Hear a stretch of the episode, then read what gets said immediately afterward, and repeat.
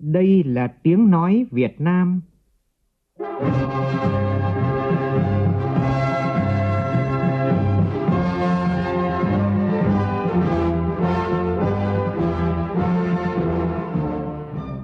là tiếng nói Việt Nam phát thanh từ Hà Nội, thủ đô nước Cộng hòa xã hội chủ nghĩa Việt Nam.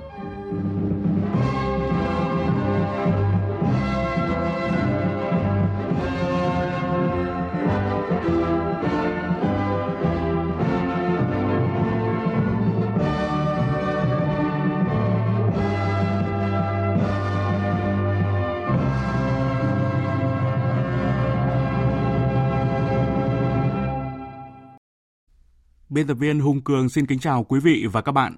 Mời quý vị và các bạn nghe chương trình Thời sự sáng của Đài Tiếng nói Việt Nam. Hôm nay thứ Sáu ngày hai mươi ba tháng hai năm hai nghìn không trăm hai mươi tư, tức ngày mười bốn tháng Giêng của năm Giáp Thìn. Chương trình có những nội dung chính sau đây.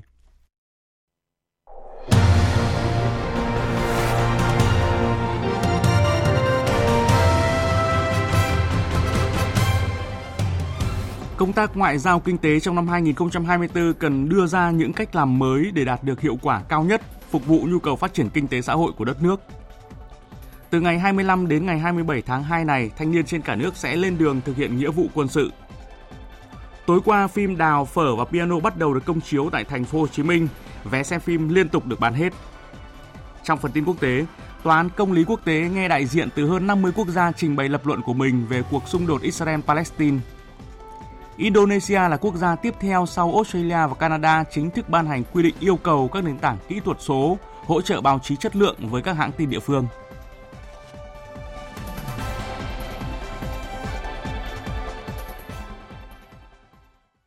Bây giờ là nội dung chi tiết.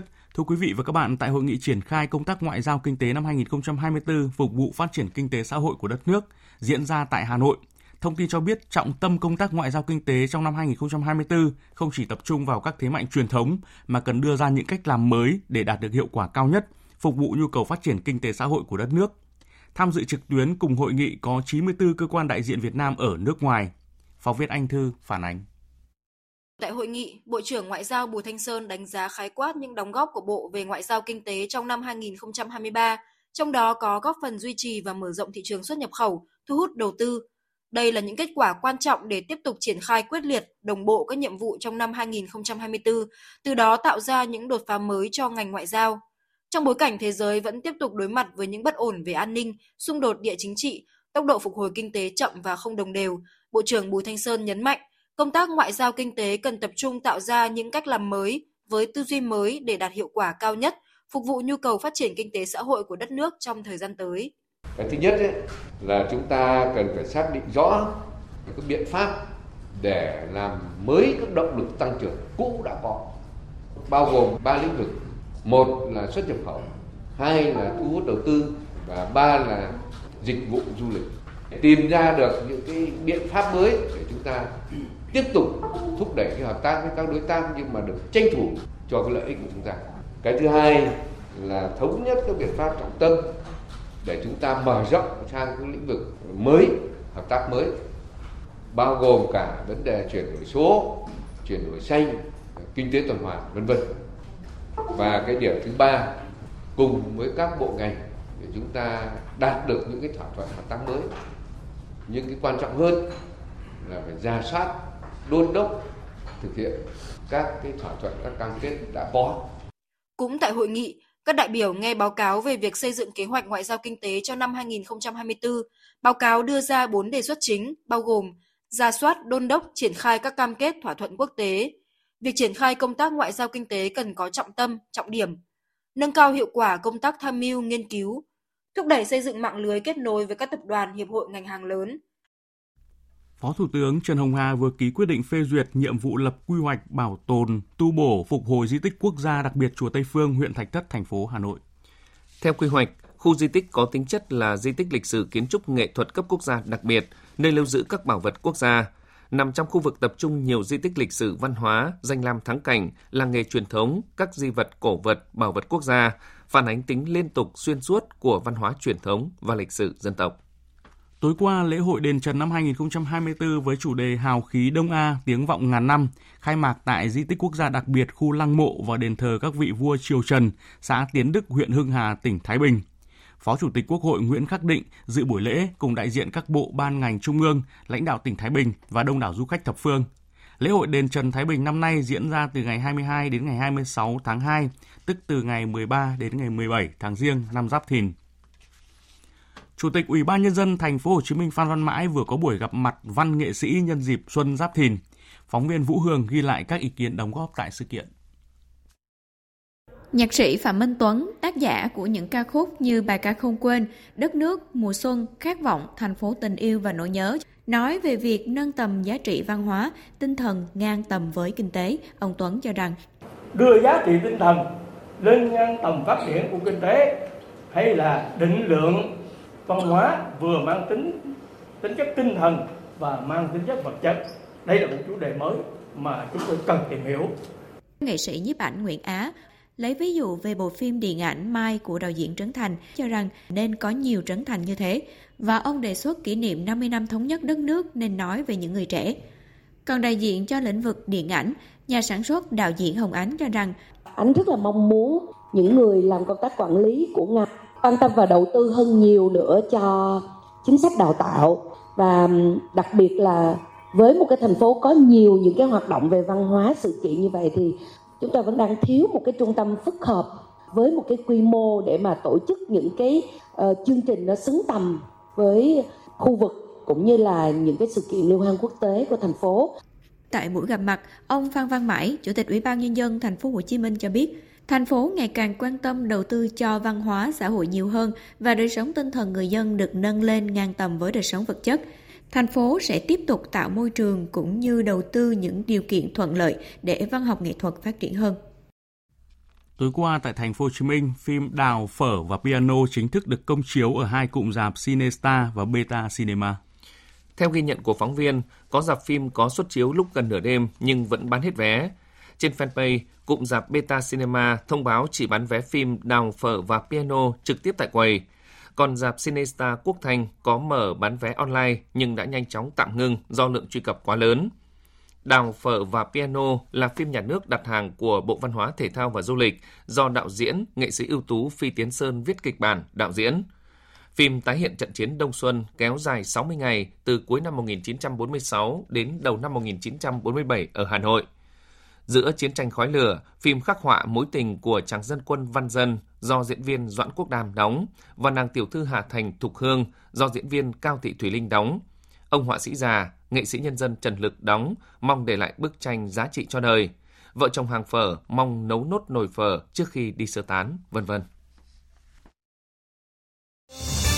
Thời sự vê o vê, nhanh, tin cậy, hấp dẫn.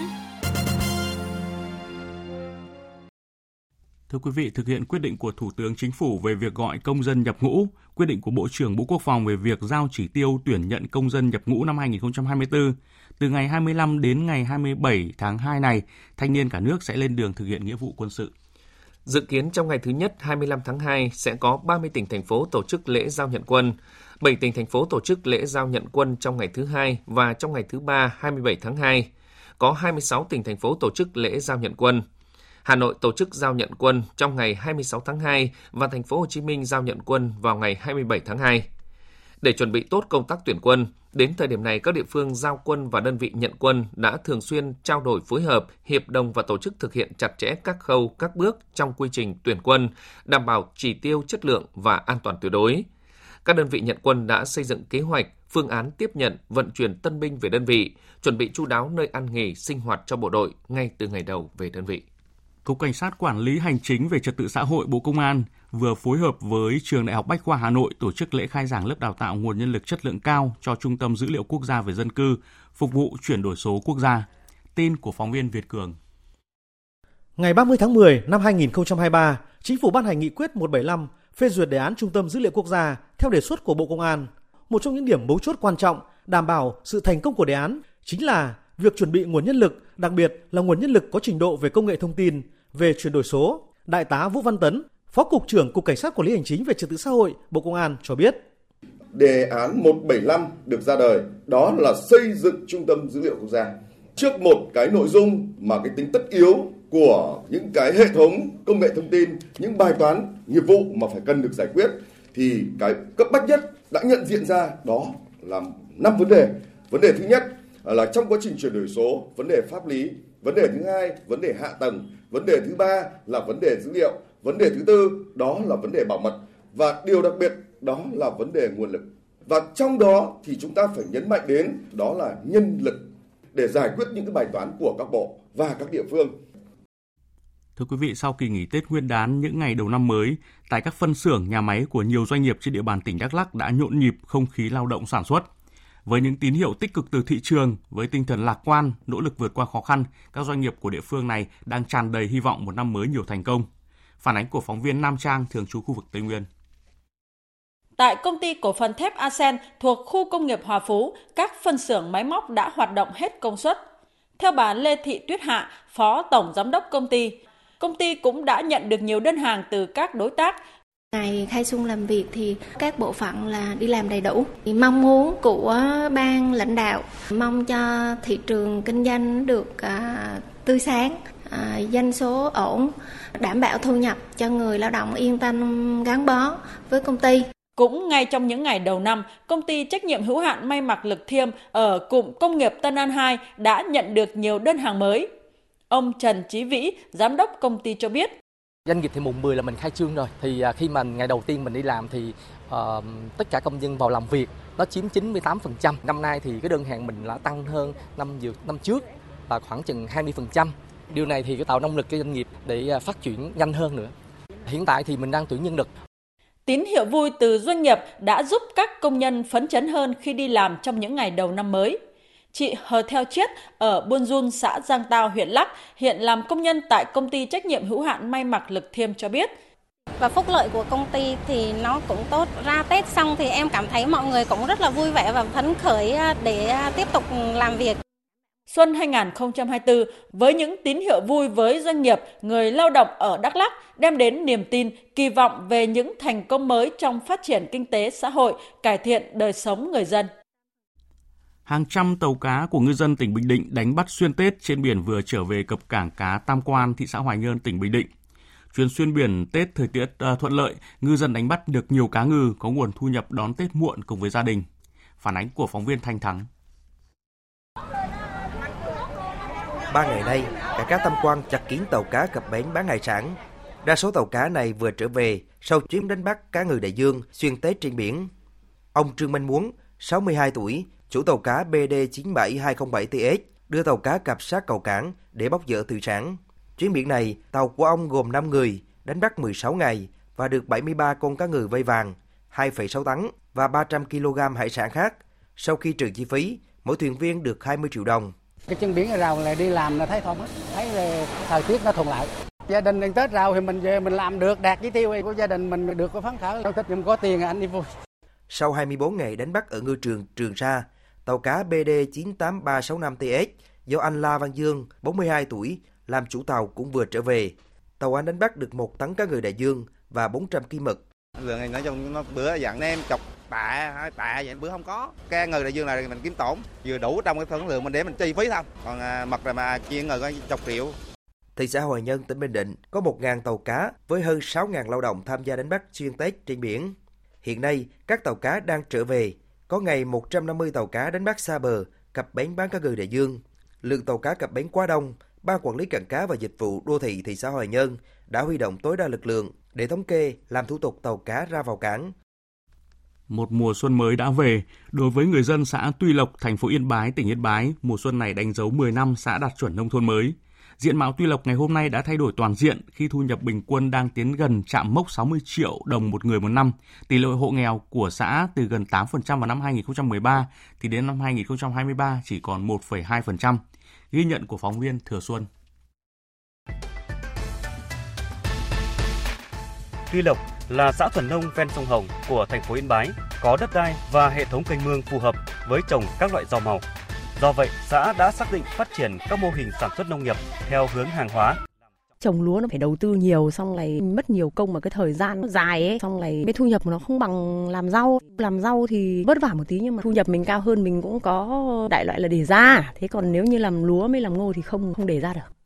Ngày xưa thì nó tuy lộc thì phải vùng rau chung thôi, không có gì nổi trội. Nhưng từ ngày làm cái rau an toàn này thì mọi người cũng biết đến rất là nhiều. Giá cả thôi thì lúc nọ bù lúc kia thì cuộc sống của bà con theo tôi cảm thấy vẫn có chiều hướng đi lên và vẫn phát triển rất là khá. Bây giờ cuộc sống thì nhà nào cũng đầy đủ các tiện nghi rồi. Từ khi mà xã đạt nông thôn mới đầu tiên của tỉnh đấy thì tôi thấy rằng là điện đường trường trạm tất cả đều thay đổi. Đời sống nhân dân đi lên, bà con nhân dân thì rất là phấn khởi, đoàn kết, đồng tình, phát triển kinh tế. Thực sự thay đổi trong nhân dân rất là nhiều. Nhà cửa thay đổi rồi là tư tưởng nhân dân thay đổi, cuộc sống nhân dân thay đổi. Nhìn chung là tất cả là những đổi mới đều là tích cực. Bí thư Đảng ủy xã Tuy Lộc, thành phố Yên Bái, Vũ Kim Việt cho biết, ngay sau khi xã được công nhận đạt chuẩn nông thôn mới vào năm hai nghìn không trăm mười bốn, cấp ủy Đảng, chính quyền và nhân dân xã Tuy Lộc đã bắt tay ngay vào việc duy trì và nâng cao các tiêu chí nông thôn mới và lấy nông nghiệp làm trọng tâm, trong đó chú trọng phát triển các mô hình sản xuất rau an toàn, chăn nuôi theo hướng hàng hóa. Bộ mặt của xã Tuy Lộc đã có những đổi thay rõ rệt. Cái đời sống vật chất tinh thần của nhân dân là đã nhìn thấy cái sự đổi thay hết sức là rõ nét. Và với cái phương châm là xây dựng nông thôn mới không có điểm dừng thì chúng tôi tiếp tục duy trì và nâng cao chất lượng các cái tiêu chí nông thôn mới kiểu mẫu.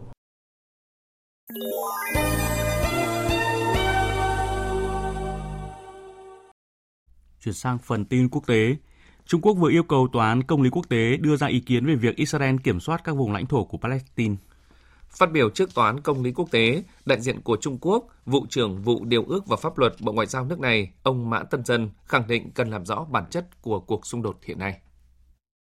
Cuộc đấu tranh của người dân Palestine nhằm thành lập một nhà nước độc lập trên lãnh thổ bị chiếm đóng, về cơ bản chỉ là hành động nhằm khôi phục lại các quyền lợi chính đáng của mình. Quyền tự quyết là cơ sở pháp lý chính xác cho cuộc đấu tranh.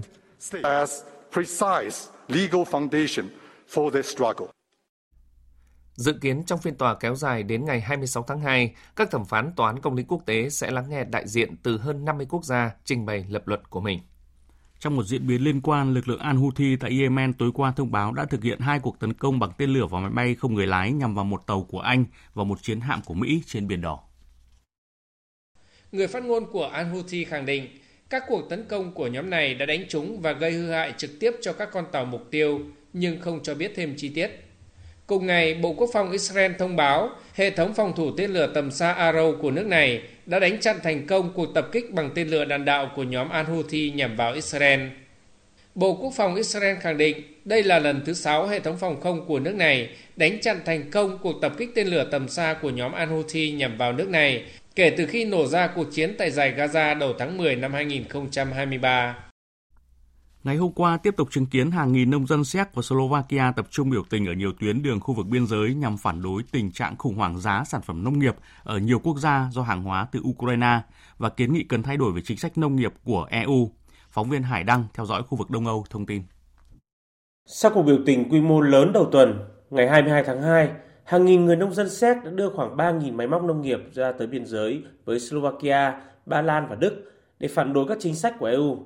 Trong khi đó thì cũng xuất hiện một số lượng người nông dân tập trung biểu tình ở các trung tâm và các thị trấn lớn. Cùng ngày, hàng trăm nông dân ở miền đông Slovakia cũng đã sử dụng máy kéo để biểu tình phản đối chính sách nông nghiệp của e u. Các cuộc biểu tình của nông dân phản đối chính sách của e u đang lan rộng ra nhiều quốc gia Đông Nam Âu, quốc gia khu vực Ban Căng. Người dân thì tham gia biểu tình đều lên tiếng chỉ trích các chính sách của khối, đồng thời bày tỏ quan ngại về các điều kiện thỏa thuận xanh và việc nhập khẩu miễn thuế các sản phẩm nông nghiệp, đặc biệt là từ Ukraine và Mỹ Latin. Còn tại Cộng hòa Liên bang Đức, nghiệp đoàn Verdi đại diện cho người lao động trong lĩnh vực vận tải công cộng ở Đức thông báo nhân viên một số ngành vận tải công cộng sẽ đình công từ ngày hai mươi sáu tháng hai đến ngày hai tháng ba tới với yêu cầu cải thiện điều kiện việc làm. Verdi, đại diện cho chín mươi nghìn người lao động đã đưa ra lời kêu gọi đình công đối với công nhân làm việc trong các dịch vụ vận tải công cộng bằng xe buýt, xe điện và tàu điện ngầm. Theo Verdi, ở mỗi bang các cuộc đình công sẽ diễn ra vào những ngày khác nhau trong tuần tới, kéo dài cả ngày hoặc vài ngày. Nhân viên mỗi loại hình dịch vụ có quyết định khoảng thời gian tiến hành đình công, trong đó ngày một tháng ba sẽ là ngày đình công chính. Từ vài tháng qua, nước Đức đã phải đối mặt với nhiều cuộc đình công liên tục diễn ra trong lĩnh vực vận tải công cộng. Những cuộc đình công này là một phần trong chuỗi các cuộc đàm phán tiền lương đang diễn ra. Indonesia là quốc gia tiếp theo sau Australia và Canada chính thức ban hành quy định yêu cầu các nền tảng kỹ thuật số hỗ trợ báo chí chất lượng với các hãng tin địa phương. Động thái này của Indonesia sẽ tiếp tục thúc đẩy làn sóng ở nhiều quốc gia khác, buộc các ông lớn công nghệ phải có trách nhiệm chia sẻ lợi nhuận cho các cơ quan báo chí thay vì sử dụng miễn phí.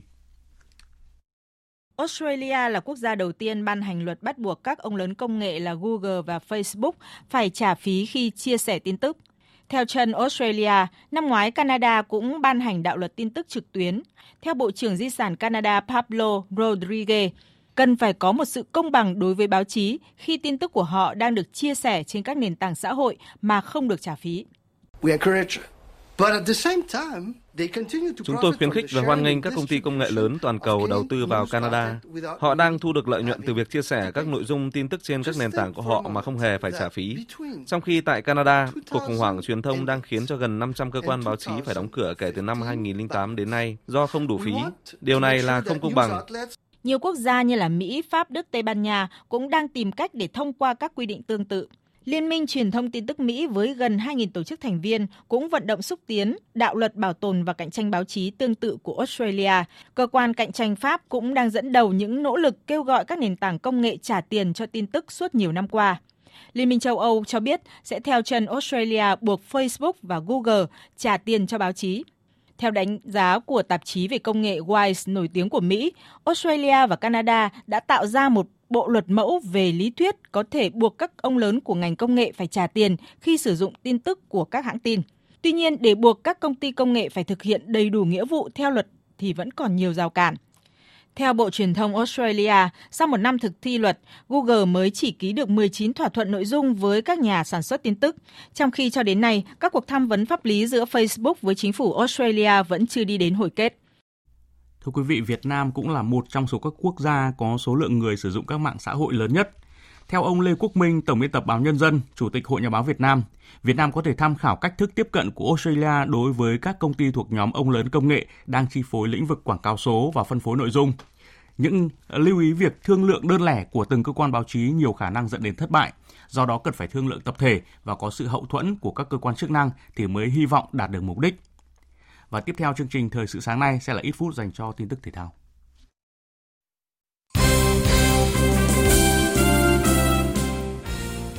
Thưa quý vị, chiều qua giải U mười chín quốc gia tiếp tục diễn ra loạt đầu tiên vòng bảng. U mười chín Hà Nội và U mười chín Hoàng Anh Gia Lai thi đấu hay và kết thúc với tỷ số hòa một một sau chín mươi phút kịch tính. Các trận đấu khác, Đông Á Thanh Hóa thắng hai không trước Phú Yên, Sông Lam Nghệ An thắng ba không trước Bình Phước, Thể Công Viettel thắng Khánh Hòa với tỷ số là hai không. Còn giải Futsal hát đê Bank vô địch quốc gia hai không hai tư đã chính thức khởi tranh với hai cặp đấu là Luxury Hạ Long gặp Sài Gòn Titan Thành phố Hồ Chí Minh và Savinet Khánh Hòa gặp Thái Sơn Bắc. Ở trận đấu đầu tiên chứng kiến những nỗ lực đáng khen của chủ nhà Luxury Hạ Long. Mặc dù là tân binh và lại mỏng về lực lượng, nhưng Luxury Hạ Long vẫn tiếp cận trận đấu khá chủ động. Tuy vậy, điểm mạnh về tinh thần không bù đắp được sự chênh lệch về chuyên môn. Kết quả, Luxury Hạ Long đã để thủng lưới tới mười bàn và chỉ có thể một lần đưa được bóng vào khung thành của đối thủ. Ở trận đấu sau đó, Thái Sơn Bắc xuất sắc có chiến thắng hai không ngay trên sân của Khánh Hòa. Tiếp theo là kết quả các trận đấu bóng đá trong khuôn khổ Cúp Europa League diễn ra đêm qua. Freiburg thắng Lens với tỷ số ba hai, Karabakh để thua Braga với tỷ số hai ba, Rennes thắng a xê Milan ba hai, Toulouse hòa Benfica không không, Marseille thắng Shakhtar Donetsk với tỷ số là ba một, Sparta Praha thắng Galatasaray tỷ số bốn một, Sporting hòa Young Boys một một.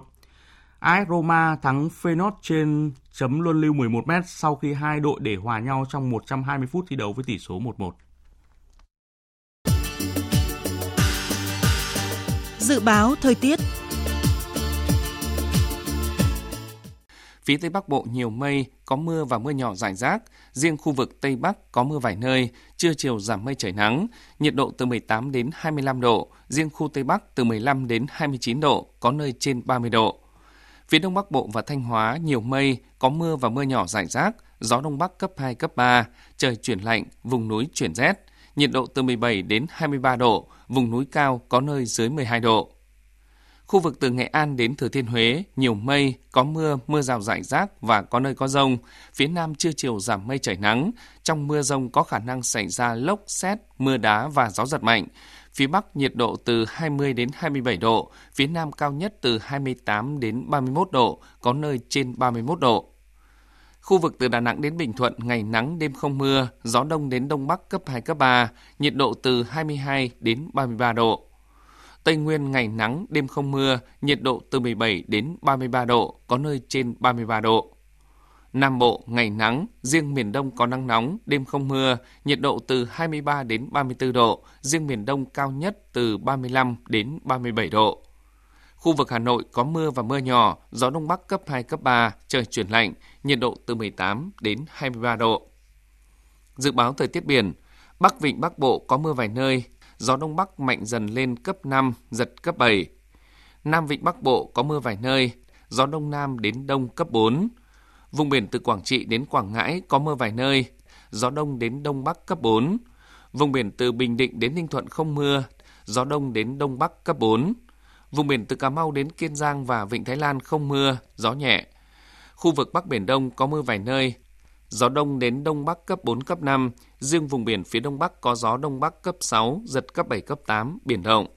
Vùng biển từ Bình Thuận đến Cà Mau, khu vực giữa Biển Đông và khu vực quần đảo Hoàng Sa thuộc thành phố Đà Nẵng không mưa, gió Đông đến Đông Bắc cấp bốn, cấp năm. Khu vực Nam Biển Đông và khu vực quần đảo Trường Sa thuộc tỉnh Khánh Hòa không mưa, gió Đông Bắc cấp bốn, cấp năm. Vừa rồi là những thông tin dự báo thời tiết. Bây giờ chúng tôi tóm lược một số tin chính vừa phát.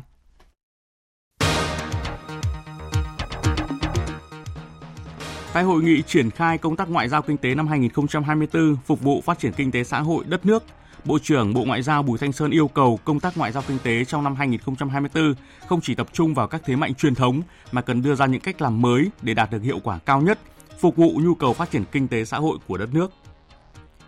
Từ ngày hai mươi lăm đến ngày hai mươi bảy tháng hai này, thanh niên trên cả nước sẽ lên đường thực hiện nghĩa vụ quân sự.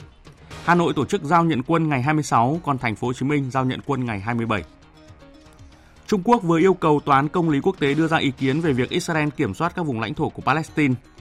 Dự kiến trong phiên tòa kéo dài đến ngày hai mươi sáu tháng hai, các thẩm phán Tòa án Công lý Quốc tế sẽ lắng nghe đại diện từ hơn năm mươi quốc gia trình bày lập luận của mình. Indonesia là quốc gia tiếp theo sau Australia và Canada chính thức ban hành quy định yêu cầu các nền tảng kỹ thuật số hỗ trợ báo chí chất lượng với các hãng tin địa phương. Động thái này của Indonesia sẽ tiếp tục thúc đẩy làn sóng ở nhiều quốc gia khác, buộc các ông lớn công nghệ phải có trách nhiệm chia sẻ lợi nhuận cho các cơ quan báo chí thay vì sử dụng miễn phí.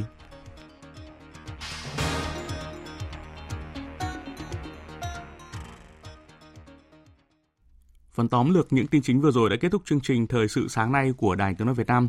Chương trình do các biên tập viên Hùng Cường và Hải Yến thực hiện với sự tham gia của phát thanh viên Mạnh Cường và kỹ thuật viên Thu Huệ, chịu trách nhiệm nội dung Hoàng Trung Dũng.